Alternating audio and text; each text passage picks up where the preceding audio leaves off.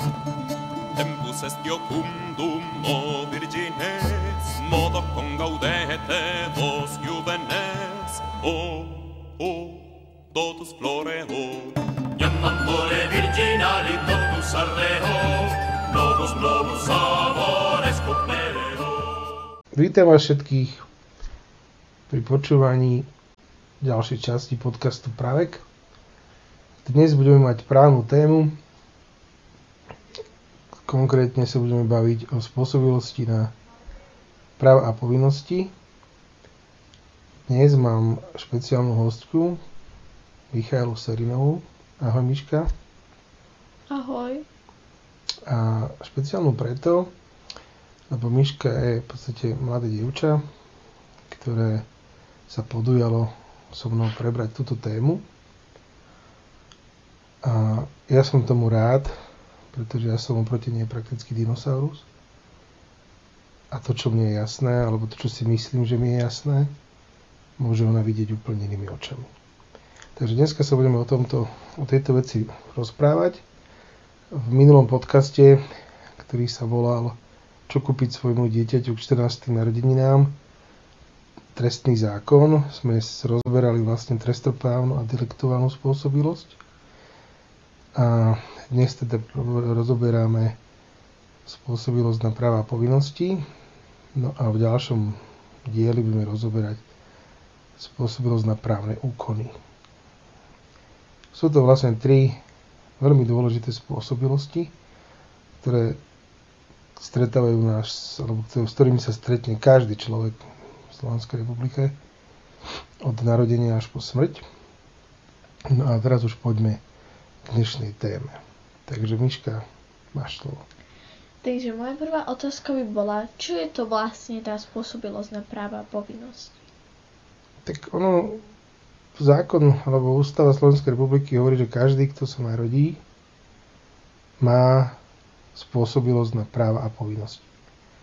Neviem, či takáto odpoveď stačí, a môžem sa spýtať, čo si vlastne ty predstavuješ, keď ti niekto povie spôsobilosť na práva povinnosti. Je nejaké slovo nejasné, alebo je nejaké slovo, ktorému nerozumieš? No, ja skôr ako neviem si dať dokopy tie súvislosti medzi tým právom, povinnosťou a medzi to vlastne tou spôsobilosťou. Čiže tie tri slova dokopy mi tak veľmi nedávajú akože zmysel. A slovo spôsobilosti čo vlastne hovorí? Spôsobilosť mi vlastne hovorí, že si niečoho schopný. No, výborne. Alebo alebo že niečo robíš. Proste niečo v tom zmysle. Ale skôr, že si niečoho schopný. Áno, to je výborné. Čiže spôsobilosť na práva povinnosti vlastne hovorí, že každý, kto sa narodí živý, má spôsobilosť mať nejaké práva a zároveň mať nejaké povinnosti. Čo myslíš, prečo je to dôležitá vec? No poprvé si myslím, že je to dôležitá vec preto, lebo potrebujeme mať nejaký rozdiel medzi aj tým právom, aj tou povinnosťou. No. Povinnosť je vlastne niečo, čo musíš urobiť, nie? No. A právo je vlastne niečo, čo môžeš urobiť, No. alebo na čo máš právo. A čo by sa stalo, keby sme nemali spôsobilosť na práva? Tak by sme mali len povinnosti. No ale keby sme ich nemali, čo to vlastne znamená? No kebyže nemáme ti práva, tak si vlastne nemôžeme v úvodzovkách robiť, čo chceme, No to sa nemôžeme ani tak. ale musíme robiť iba tie veci, ktoré máme ako povinnosť. Boli by sme slobodní? Neboli. Presne o tom to je. Slovenská ústava hovorí, že od momentu narodenia a je to malé dieťa, ktoré vôbec nevie o svete nič, ktoré vidí pár centimetrov od seba a ktoré proste absolútne závislé od svojich rodičov, od matky najmä, už to dieťa má spôsobilosť nadobúdať práva. Napríklad právo na život. Alebo právo vlastiť majetok. Od prvej sekundy, kedy sme na svete, máme všetky základné ľudské práva a slobody. Všetky. Právo na súkromie, právo na informácie, právo na to šíriť informácie, právo na, na život, právo na majetok, a tak ďalej a tak ďalej. Že od prvej chvíle, ako sa narodíme, štát hovorí, a ústava hovorí, my sme si taký zákon prijali, že od tej chvíle máme všetky tieto základné ľudské práva. Čiže už sekundu po narodení, keby nás niekto usmrtil, už to môže byť vražda. Lebo my máme právo žiť. Čiže táto spôsobilosť, hoď mnohí nevnímame, ty asi tiež predpokladám nevnímaš, akože mám ju, a napriek tomu ju využívaš každý jeden deň vo svojom živote. Bez tohto by totiž to sme neboli slobodní ľudia, boli by sme otroci. Minulosti, ale aj dneska sú, sú krajiny, kde sa jedni, niektorí ľudia tvária, že iní ľudia nemajú práva. Nemajú právo byť slobodní, nemajú právo na život, nemajú právo rozhodovať o svojom živote, o svojom osude, o svojom tele oni im vlastne upierajú toto základné ľudské právo, alebo túto základnú spôsobilosť mať práva a mať povinnosti. Hm? Takže je to v podstate ten úplný základ. Takže nehovoríme o ľuďoch ako o otrokoch, nehovoríme o ľuďoch ako o veciach, ale hovoríme o ľuďoch ako o slobodných bytostiach, ktoré majú práva, samozrejme majú aj povinnosti a sú schopné ich vôbec mať. Také zviera. Má, myslíš, spôsobilosť na práva a povinnosti? Nemá. Nemá. Právny poriadok neumožňuje povedať o zvierati, že má spôsobilosť na práva a povinnosti. Hm? Takže táto spôsobilosť je veľmi, veľmi dôležitá. Bez nej by sme neboli možní mať nič. Lebo kto nemá túto spôsobilosť, nie je objektom, teda nie je subjektom práva, ale je jeho objektom. Predpokladám, že nerozumieš, čo som teraz povedal. Subjektom, teraz začala by som od toho objektu. Objekt je vlastne nejaká vec. Ano, Takže by výborné. nebol užívateľ toho práva, ale bol by iba... Teraz som sa stratila. To vecou. Kto je objektom práva o tom právo rozhoduje. Kto je subjektom práva, ten má právo, právo tvoriť. Byť ten, kto rozhoduje o tom. Takže ľudia, vďaka tejto spôsobilosti, ktorú im právny poriadok priznáva, spôsobilosti na práva a povinnosti, sú subjektom práva. Nie objektom práva. Ale napríklad pes, stolička a iné veci a pes, teda samozrejme je zviera. Právny poriadok už nepovažuje za vec, ale v zásade v rímskom práve to bola vec, tak nie je nositeľom spôsobilosti na práva a povinnosti. Ešte taká otázka. A preto nerozhoduje, ale počúva, áno? Pes má svoje právo. Právo na to, že vlastne keď ho máš, akože keď si si kúpil toho psa, tak ten pes má právo na to, aby si sa ty o neho staral. Alebo ty máš povinnosť na to, aby si tak. sa staral o toho psa. Nie pes má právo, aby si sa o neho staral, ale ty máš povinnosť sa o neho starať. Aha. Hej. Pes nie je subjektom, pes je objektom. Pes nemôže byť nositeľom práva, pretože ak by sme pripustili, že aj zvieratá by mali rovnaké spôsobilosti ako ľudia, zotrla by sa hranica, ale kto zistí, akú má pes vôľu? Nikto. Pretože my psovi nerozumieme. Pes nie je pre nás pri porozumiteľným spôsobom schopný rozhodovať, akú má vôľu. Takže tým pádom by to bola otázka interpretácie tej vôle.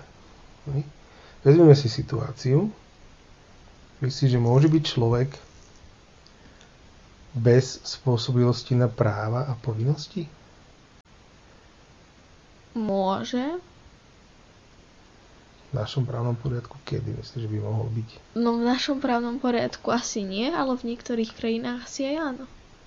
Vezmeme si situáciu, že v našom právnom poriadku v zásade človek nemôže byť bez spôsobilosti na právo povinnosti, pretože zákon jasne hovorí, každý, kto sa narodí, má túto spôsobilosť.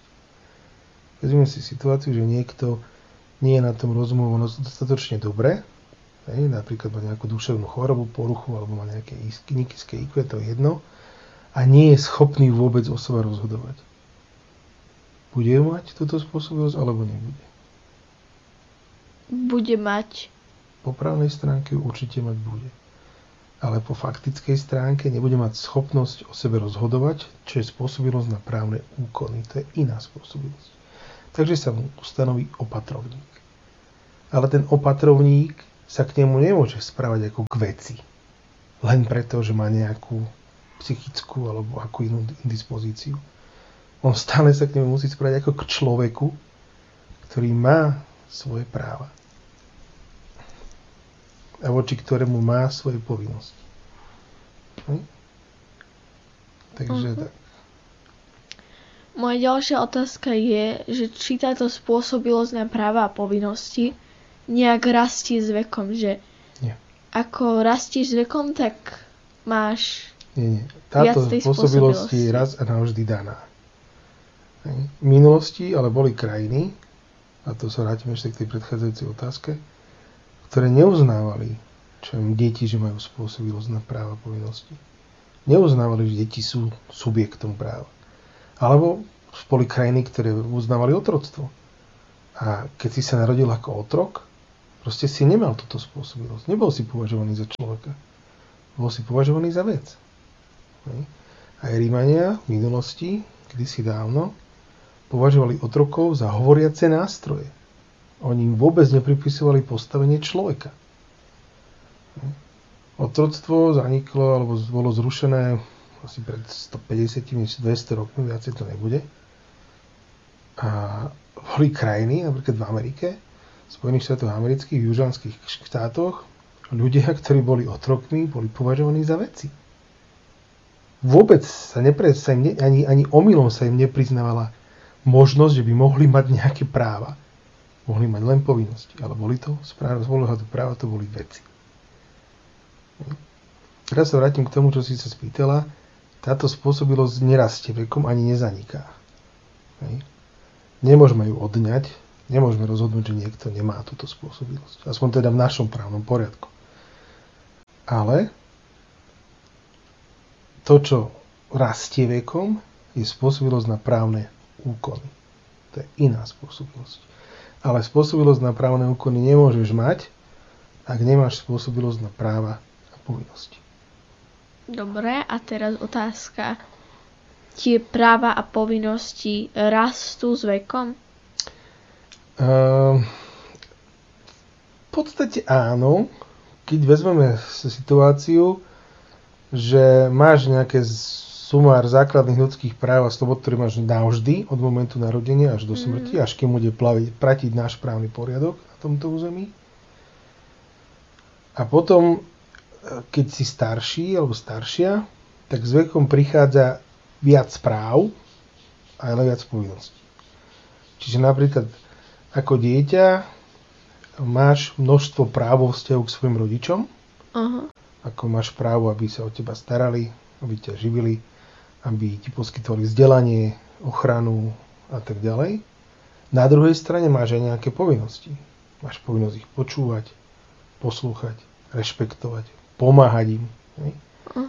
Ale čím si staršia, čím si väčšia, dospelšia, tak začínaš získavať jednak spôsobilosť na právne úkony. Tá sa určuje podľa vedomostnej vyspelosti, rozumovej vyspelosti teda.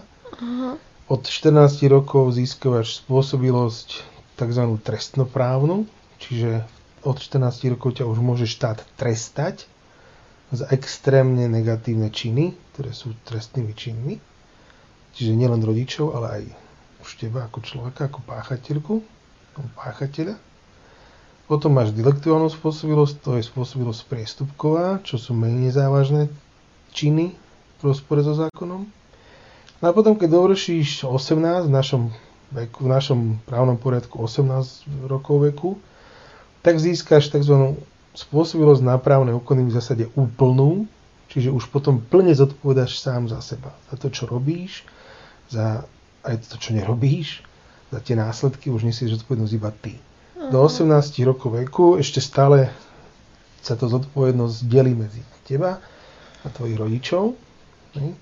Ale potom stále ešte platí, že najmä politické práva sa viažú na vyšší vek. Čiže od 18 rokov môžeš voliť, ale až keď máš, myslím, 25, ak si dobre pamätám, ale to sa, o tom sa budem baviť v ďalších podcastoch, v ďalších dieloch, tak môžeš byť volená do Národnej rady.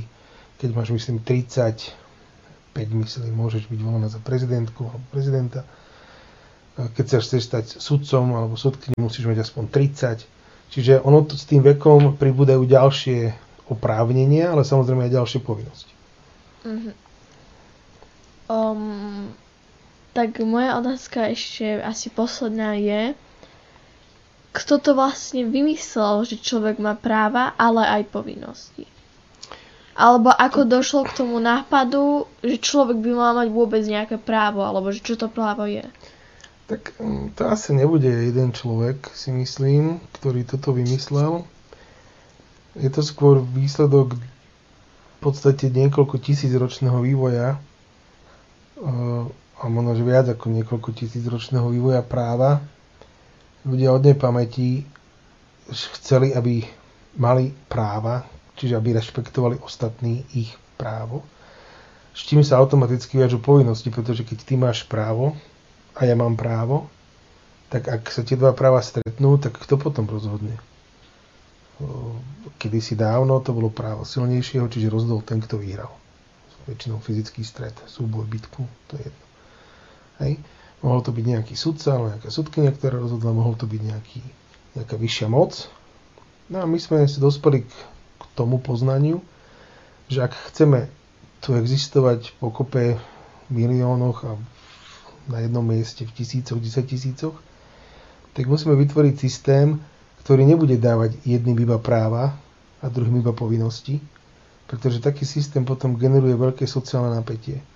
Čiže ono to chvíľku funguje. Hej? Niekto ovládne krajinu a má iba práva a niekto iný má iba povinnosti, ako čo otroci, nevoľníci, poddaní a podobne. Lenže v istej chvíli tí, ktorí majú len povinnosti, tak sa im to samozrejme prestane páčiť. Prečo by sme mali len poslúchať? A ten, kto ma zase práva, tak mu začne hrabať. Lebo keď máš neobmedzenú moc, tak jednoducho zrazu ten život je začína byť dosť veľká nuda, keď si môžeš robiť, čo chceš. Takže no, tie práva a povinnosti idú ruka v ruke. V podstate by som povedal, že odkedy asi funguje civilizácia, tak každá tá komunita, každá tá spoločnosť, každá tá ten štát alebo to mesto si vytvorilo nejaký systém práva a povinností a rozdelili ho pokiaľ možno rovnomerne alebo snahe čo najviac zistiť stabilitu tej spoločnosti. To, čo máme my dnes, je, že my uznávame, že každý, kto sa narodí, má rovnaké základné ľudské práva a slobody, má rovnaké politické práva, má rovnaké hospodárske, neviem aké iné práva. Každý jeden človek. A keď je občan, tak ešte teda má nejaké práva naviac, ktoré sa viažú len na občianstvo. Ale každý. A to je vec, ktorá pred 20. storočím nebola. Ešte v 19. storočí a v 18. storočí a tých storočiach dozadu tieto práva boli. Uh-huh. Ale boli vyhradené pre relatívne malú skupinu ľudí. A v podstate až výsledkom charty OSN je Všeobecná deklarácia ľudských práv, ktorá teda hovorí, že každý jeden človek má nejaké základné ľudské práva. Každý. Nie všetky štáty to 100% rešpektujú, ale v zásade takmer všetky štáty sa aspoň tvária, že to rešpektujú. Hej. Takže to je naozaj veľký pokrok, pretože v takom 15. storočí, keď by si sa narodila ako šľachtičná, tak by si mala úplne inú sadu práv, ako keby si sa narodila ako mešťanka, alebo ako keby si sa narodila ako princezná, uh-huh. alebo ako keby si sa narodila ako magnátka, čiže príslušnička vysokej šľachty. A úplne inú sadu práv by si mala, ako by si sa narodila ako poddaná. Takže keď si vezmem taký príklad v minulosti, keby si sa narodila ako šľachtičná, uh-huh. tak zabiť 20 poddaných neznamená nič. Lebo to si šľachtic mohol dovoliť. Maximálne, ak zaplatil nejakú pokutu. Ale zabiť šľachtica už bol problém.